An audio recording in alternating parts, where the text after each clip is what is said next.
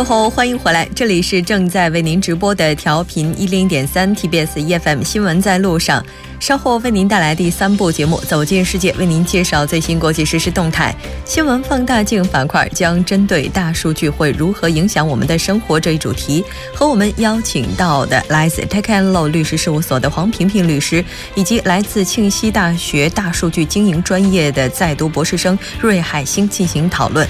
当然，新闻放大镜板块也期待您的参与。您可以发送短信到井号幺零幺三，提醒您每条短信的通信费用为五十韩元。另外，您也可以在我们的官方留言板或者是 SS 上进行留言。为您介绍一下节目的收听方式：您可以打开收音机调频一零点三，也可以登录 TBS 官网三 W 点 TBS 点 c o 点 KR，点击 EFM 进行收听。当然，您也可以在 YouTube 上搜索 TBS EFM 收听 Live Streaming。稍后是广告时间，广告过后进入今天的走进世界。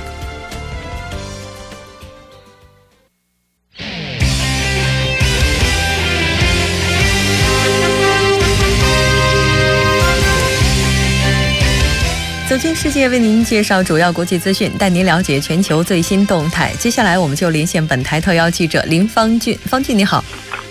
莫主播你好，听众朋友们大家好，很高兴跟方俊一起来了解今天国际方面的主要资讯。我们先来看一下第一条。嗯，首先是一条啊让人比较悲伤的消息哈，是来自哥伦比亚。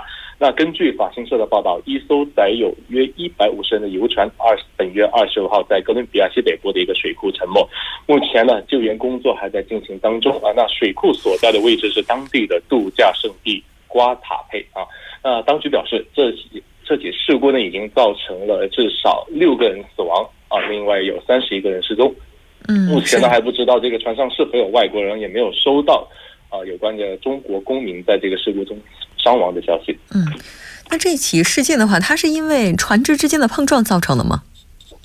呃，当地的安全部门向我们表示，游船当时并没有发生相撞的呃事故，但是不过有这个呃幸存者对当地的媒体表示哈，在上船的时候，没有人给他发过救生衣，而且怀疑是游船超载造成的事故。嗯，也就是说，在事前的这个安全防御工作并没有做得到位，所以说才可能引发了这起事故。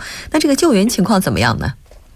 呃，目前这个救援情况还在呃不断的投入当中啊，但是还有一个小插曲要跟听众朋友们介绍的是，呃，这个这个船只船只在三个月前在停靠码头的过程当中出生啊发生过这个漏水的这个情况，不过当时的工作人员修复了漏洞了以后呢，马上已经投入了运营，并没有经过一系列的安全检证的环节。这有可能是导致这个游船啊发生事故的原因之一。但是这里要提醒各位听众朋友，出游旺季一定要注意安全。嗯，是的，没错，特别是到了夏季，可能有很多朋友的话会去一些滨海地区游玩，这个时候一定要注意安全措施。我们再来看一下下一条。嗯，下一条有关于呃日本来自日本哈，有关于安倍办学的丑闻。呃，简单的跟大家介绍一下安倍办学的丑闻啊。那日本文部科学省就相当于中国的教育部哈。本月二十号呢，公开了一份有关于家计学员的谈话记录，那显示安倍晋三亲信啊，内阁内阁客房副长官秋生田官一在和文部省官员谈话的时候，传达了安倍的口谕，呃，就表示要呃在安倍的指示下呢，要搞一个特搞特殊开绿灯，呃，办理这个办一个这样的一个学校，嗯。嗯，我们也看到，就是有一位这样的安倍的亲信哈，他也是对这个事情进行了一个回应，而且就他回应的内容来看的话，对于安倍并不是特别有利。嗯，没有错。呃，那文部科学省的前事务次官前川喜平呢，就在。前不久，在东京召开了一个呃记者招待会，他表示这个办学的这个记录呢是属基本属实啊。其实，在这个文件当中呢，也出现过首相啊这个安倍晋三定下了多少多少年几年几月开学最等等这种最后期限的这种具体情况在里面。嗯，现在另外的一位相关人员啊，也就是他呢，就是这个秋生田，他现在怎么回应呢？嗯，秋生田他其实是一呃，在这个案件当中，他主要是可以说是一个主犯吧。然后他在这个首相官邸的时候，曾经向记者表示说：“我没有从首相那边接到过任何的指示。”呃，也就是说，他否认了他呃要参与办学的这样的一个行为。嗯，那在这种情况之下，也就是说，这个证词的话，也是大家各持己见哈。那像这个钱川，刚才您提到的这位人士，他的这个发言的话，就除此之外还有哪些呢？嗯，钱川其实他表示他在任的时候，其实也没见到过这个记录，就是他们两个谈话记录。但是他表示，呃呃，内容是基本上没有问题的呃，然后呢，比如说，他也提到了一些他自己的一些意见，他批评啊。呃，日本的内阁府说，呃，他们不打算承认事实不诚实，并且，呃，图谋逃避啊。那他有必要，他觉得有必要要实施这个内阁府的调查啊。他还提议到，或许应该考虑以第三方性质较强的组织进行一番验证。嗯，但是我们也看到，像这个日本的文科生，他也表表示，像这个秋生田之前的这个发言记录，跟他后来的这些言论前后之间是有一些冲突的，是有矛盾的地方。是没有错的。那经过他这个日本文科省的重新调查呢，他一方面也承认了，的确这个记录呃存在的一个事实啊，包括这个跟内阁府之间交涉的几个文件。嗯，可能现在在日本国内来讲的话，哪怕是安倍首相存在相关的一些疑惑，对于民心的影响也是巨大的了。但是不管怎么样，所有的真相应该都不会被永久的隐藏。这条我们先了解到这里，再来看一下下一条。嗯，下一个消息有关于战乱地区哈，也能爆发了霍乱啊。那根据联合国网站的最新消息，联合国联合国基金呃呃基金会呢呃日前表示，也门霍乱疫情非常的严重，目前已经有十九多万多疑似病例，那其中一半为儿童。那个霍乱已经导致了一千两百六十多人死亡，其中四分四分之一为儿童。嗯。应该说，霍乱是一种非常严重的，并且非常恶性的这种传染性疾病。那怎么会让霍乱重新开始流行起来呢？嗯，病从口入啊，我们呃也从这个联合国的机机会这个也门代表方面了解到。那由于也门卫生系统和供水设施啊遭受战乱的影响而陷入了瘫痪，那这也导致了这个霍乱病情的进一步发展哈。那其中他们这个也门二十二个省份有二十个省就受到了影响，那包括当地的这个医疗环境也是非常的混乱。那许多医疗工作者呢，从去年的十月份以来一直都没有收到薪水。嗯，那现在这个。病情它的这个整个的控制情况怎么样呢？嗯，目前这个联合国机会已经向当地提供了各种物资，包括进水用的这种滤片啊，包括用于霍乱治疗的静脉注射液体等等。那供水为了这这个供水恢复正常运转呢，他们也提供了一些相应的物料，包括一些燃料和电力。哎，那这个组织呢，也和当地的一万多名社区志愿者合作，在家庭和社区提高对这个预防霍乱的认识，确保水源呃干净处理，以阻止这个疾病的疾病的进一步蔓延。嗯，是的。而且最为糟糕的是，如果雨季开始的话，这个霍乱的病例仍然没有得到控制，情况可能会更糟糕。嗯，没有错。那预计这个呃负责人呢，呃，这这一起呃这个联合国儿基会的也门代表，他就表示，就雨季即将开始了。那预计八月底呢，霍乱病例有可能会进一步达到三十万。呃，那所以说，在这个水源和卫生方面的管控呢，还是需要一定。额外的这个基金啊，那如果霍乱病例超过了二十万，他们做出的一个数据的统计，呃，他们可能会面临这个资金的短缺。那如果是病例增加到三十万呢，可能还要需要大概六百六千四百万美元的一个资助。但是现在我们可以看到一个比较呃乐观的情况是在十，刚刚我们跟大听众朋友们提到的十九。点三万个病例当中呢，八十百分之八十为轻度或重度的患者，那死亡率是低于百分之一的，这也意味着百分之九十九的病例已经得到了治愈。嗯，也就是说，它并不是百分之百的不治之症，就是如果得到及时治疗的话，还是能够很快恢复健康的。不管怎么样，进入了这个夏天之后呢，也希望大家能够注意这种食品安全问题。非常感谢方俊给我们带来这一期连线，我们下期节目再见。好，下期见。稍后我们来关注一下这一时段的路况、交通以及天气信息。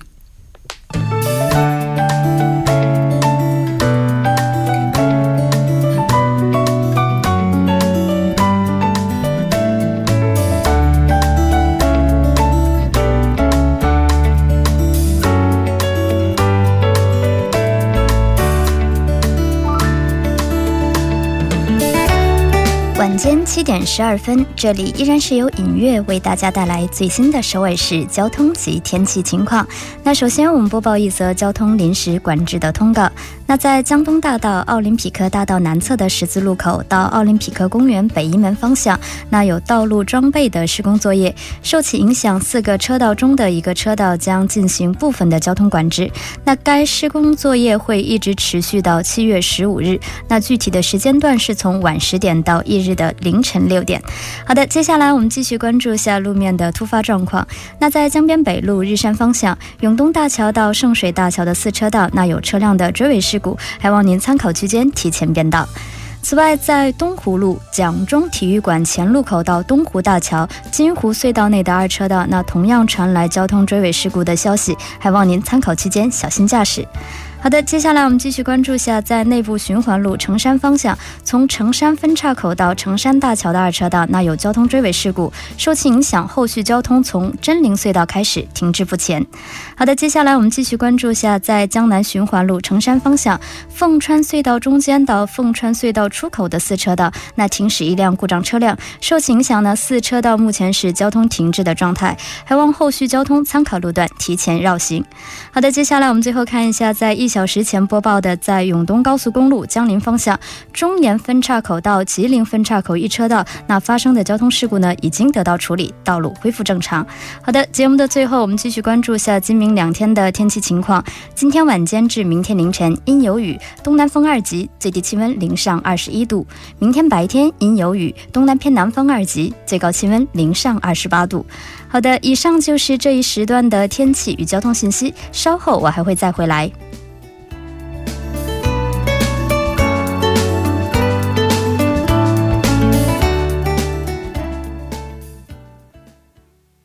好的，欢迎回来，多角度、全方位为您深入剖析韩中两国实时热点焦点，为您带来不一样的听觉盛宴。那今天我们要聊的话题是大数据会如何影响我们的生活？如果您对我们今天的话题有什么样的想法，也欢迎您参与进来。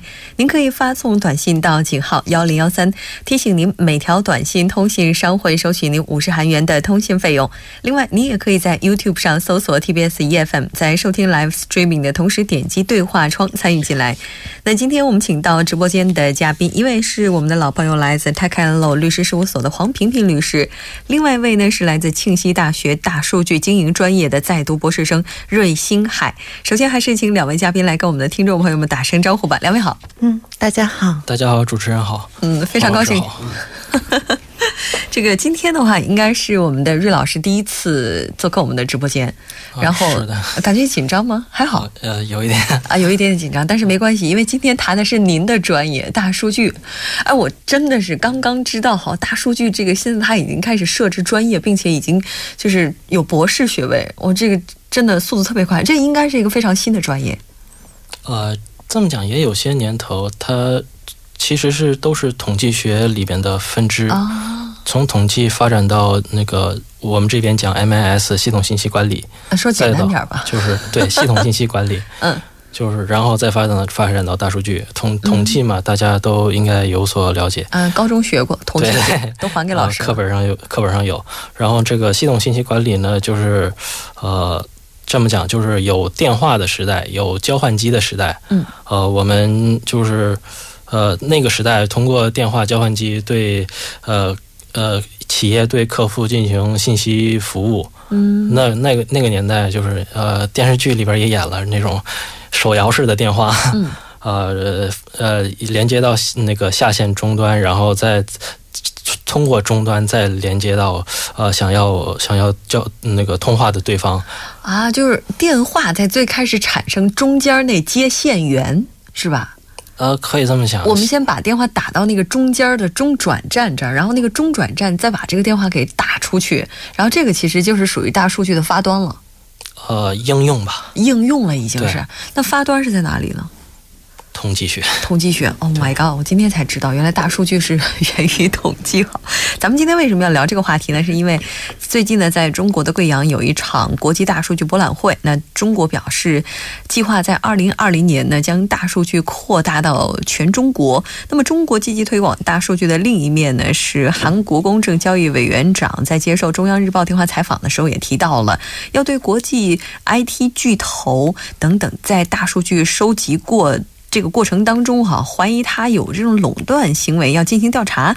所以说，大数据已经渗透到我们生活的方方面面，哈。就比如说，我们今天在开场听首尔就谈到的首尔市政的这个方面，哈，也已经是大数据的应用了。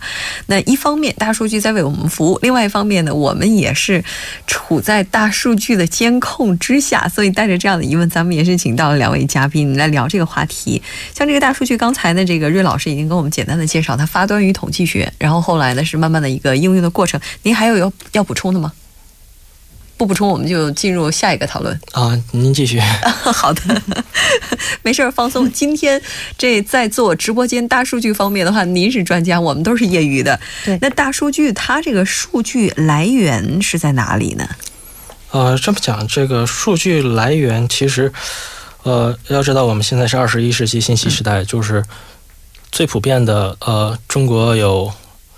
这么讲啊，微信用户就六个亿，手机用户就更多啊。智能手机那过十亿也用户也很正常。嗯，其实可以这么这么表达，就是说我们所有的呃，通过移动的也好，非移动的也好，这种媒介终端，然后通过信息渠道获取服务的方式，都会都是大数据的来源。嗯，这是从个人角度讲，因为。它这个收集就是从我们这里来的呗，对，就是说每消费使用者，对对，像那个，就是说普遍点儿，呃，用微信支付、支付宝支付，嗯，呃，我就是我们会产生消费数据啊，我们买了什么，然后它是属于哪一种门类的，然后我们大概消费的金额是多少，然后我们去银行，嗯，呃，银行各大现在各大银行也有自家 APP，啊。呃，如果呃如果使用这种线上服务的话，我们也产生新银行交易数据，嗯，然后以及就是呃打车、点餐、外卖，嗯，这我们我们我们这样的话，创造各种服务数据、生活服务数据，嗯，等等。这所以这大数据的话，它的这个来源就是生活，就是我们生活的方方面面，衣食住行所有的地方，只要我们出门，可能就是大数据。呃，只要坐车是的，就是随着这个呃信息呃，就是说信息设备的个人化普及吧，就是我嗯啊没不行没关系，您那耳机的话，您您也可以不戴哈，也可以哦哦，OK 可以了，呃没了，你要过吗？啊，就是啊，就是这那是个人方面，然后企业方面就更不用说，就是。呃，现在企业往来都都是通过信息化，嗯，全球化。对，那样的话，他们企业间产生的数据量更大。哦，就是除了个人，还有社会之，还有这种企业之间之外，像国与国之间的话，这种大数据也是很可怕，它可能就涉及到国家安全了哈。哎，但是黄律师啊，嗯，就是您不觉得吗？就是如果按照他的说法，我们一出门就产生大数据，我们就在大数据监控之下，有没有那种就自己暴露于天日之下的感觉？对，就是说在信息时代，嗯，数据是。天下，那我们还有隐私吗？好像没有了。我觉得没有电话的那个年代，我们是有隐私的。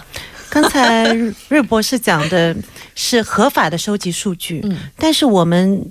如果是非法的情况下，数据就产生了安全的问题。我觉得哈，这个数据它是绝对不安全的，因为我们在加入任何一家网站会员的时候，它都有一条：您是否同意将数据提供给第三方等等这样的。对，你不点的话，你就成为不了人家的会员。嗯，这是其中很重要的一个原因，并且当你漠视承认了以后，如果这家企业破产，它的数据会卖的。你的数据也就被卖到了第三方去，这是一个很大的问题。也就是说，数据交易的市场不规范。这数据是我的，他为什么要交易我的数据呢？首先，数据的权属现在还没有厘清啊，这是法律问题。对，我就突然想起了好多年前有这样的一个案子哈，就是说到这个肖像权，然后我记得有一个明星就提到了说这个我的肖像权，然后爸爸妈妈给我的这张脸，我的这个形象，然后突然发现有一天我这个形象不属于我，因为这个其实很容易，一旦开放，一旦曝光，它是很难管控的一个现现象，主要是在这里啊，嗯，所以这个安全，我们是不是在大数据时代就应该放弃呢？其实放弃了就就大数据就能够更好的发展。其实有一种比较极端的说法，就是说，嗯，纯粹去追求安全是蛮难的，除非回到深山老林做原始人与世隔绝。但是在我们没有办法回到深山老林，所以我们还是要去管控大数据的安全问题啊。嗯，就是我们不能破罐破摔呀，是吧？没错，大数据这么无处不在，然后无所遁形的，对，然后我们。也应该加强管制，当然这是比较理想的。没错，像这个韩国的公正交易委员长呢，他也就提到哈，由这个国民税金搭建的移动互联网，这些企业不花任何费用就把用户的数据收集的这种干干净净的这种行为哈，咱们到底应该怎么样去定义为恰当？怎么样去定义？然后怎么进行研究？然后好像法律是没有明确的说法。嗯，现在其实这个全球都涉及到这个问题。这个最新的这个报道呢，涉及了两个定义。第一个就是数据寡头，也就传；第二个呢就是数据垄断，也就是现在概念吧。这是两个概念，数据寡头。的形成，比如说像中国的话，现在据统计，大数据独角兽企业，也就是数据的寡头企业有二十九家，总共估值达到二千一百亿美元。在大数据领域，中国已经出现了四家估值分别超过一百亿美元的超级企业，这些企业可以称为寡头企业。那么这些企业它的做提供的服务可以叫做。提通过提供的服务就垄断了数据市场，所以这两个概念现在是全世界需要去解决的两个问题。就是刚才这个瑞老师提到的，就是有一家呃这个软有一家公司，它的这些服务使用的人超过了好几个亿的这个，它肯定是寡头。哦，哎，那你说像这种商家哈，他是怎么样去使用这些大数据来进行盈利的呢？就是他拿着我们这些个人信息。呃，这个，呃，公众来讲，就是说，商家是盈利的，商家是赚钱的，商家是暴利的。我我们当然会有这种想法啊，是，这是因为我们是乙方嘛。对对，普普普遍认知嘛，这非常同意。但是从商家角度来讲，就是说，我们是服务的。嗯，对，这服务是呃，我们就是商家从商家角度来讲说，服务是创造价值的。嗯，哎，就是说我刚才问您的这个问题，他们是怎么样去实现盈利的？这个问题在商家来看的话，他们不会这么想，他们认为的是，我们是拿着这么多用户的信息，为了向您提供更好的服务。对，啊，哎，那大家会不会觉得，就是说，当我们的个人信息就是很多的被收集之后，我们的生活变得更方便了？我有的时候会有这种感觉。就比如说，我去在上网进行购物的时候，因为我之前买过一些类似的东西，所以他后来会给我推荐一些类似的东西，我就觉得这个就挺好。再比如说，我在一个网站上输入过一次我的一些什么个人的住址啊什么的，然后我在进行买东西的时候，我的那个住址什么的就直接就蹦出来了，我就不用再去输入一遍了。其实它也给我们的生活带来很大带来很多便利，所以才会有大数据的发展。嗯，但是它确实是个双刃剑。嗯。就说带来了很多的风险，这些风险不仅是我们传统意义上理解的黑客，还包括犯罪的风险。比如说，举个例子，最简单例子，你在家里面发了一个朋友圈，或者发了一个脸书，说我这有一个戒指，价值多少多少的宝石，哎呦，但是这个信息可能就会被犯罪分子给。盗用了，我还记得我好，我们好像之前的话在有一个节目当中分享过有一个信息啊，就提到说俄罗斯有一个美女非常漂亮，然后她这个在自己的 S S 上炫耀养的狮子还是老虎啊什么的，然后就被发现她是属于洗钱组织的一个链条。嗯，也就是说这个大数据的话，它也能够帮助我们去获得很多未知的信息哈。对。那刚才咱们提到有一个韩国公正交易委员长，也就是在本月二十五号接受中央日报记者采访的时候，他就提到了说，未来产业，特别是和大数据有关的产业呢，可能会因为网络效应成为垄断企业，所以说要检查 IT 大企业在收集大数据过程当中是否存在问题，那从而会对之后的市场新入者造成妨碍。哎，我不知道这个的话，瑞老师您是怎么认为的？呃，首先这个，呃，这条信息最扎眼的词儿恐怕是“垄断”这个词。嗯，就是这这段这个这个这个，就是说这个垄断行为，这个是，呃，就是说我我我的了解也不是太深刻，很想跟黄老师交流。我是这么理解，就是说“垄断”这词，就是嗯出现的时候，这呃可以说呃呃是英国人发明的。啊，它是英国人发明的。对，最开始就是说，呃，最开始这个也谈不上说出现垄断这这个词，而是另一个词，就是说，呃，the royal franchise 皇家特许令。哦。就是说，呃，呃，英国皇室允许你干这行，别人就别干了。那这么说起来的话，咱们中国之前也是有的，就比如说皇宫里边什么大内什么什么专供、皇家专供之类，那也应该是属于。曹雪芹他们家江南制造。嗯，对啊，像类似于这些。对，呃，这这个是说特供、专供、特供。呃，有个词儿就是说叫行政垄断。啊。对我有政策，就是说我是红顶商人。嗯。胡雪岩。啊。对，这种还有还有还有一种呢，就是说。嗯，市场垄断。嗯，呃，这个，呃，放到呃呃放到就是说呃国内来讲，就像支付宝啊、微信、微支付宝啊，还有微信支付，他们是属于寡头吧？这个不算垄断。他就是我补充两句啊，就是说我们现在提到数据垄断，其实包括不共享数据这些企业控制个人数据。独占数据，还有未充分向相关部门提供数据，但坦白说，这些并不属于真正的数据垄断。对，没错。但是不管怎么样，确实是给新的市场进入者的话带来很大的麻烦。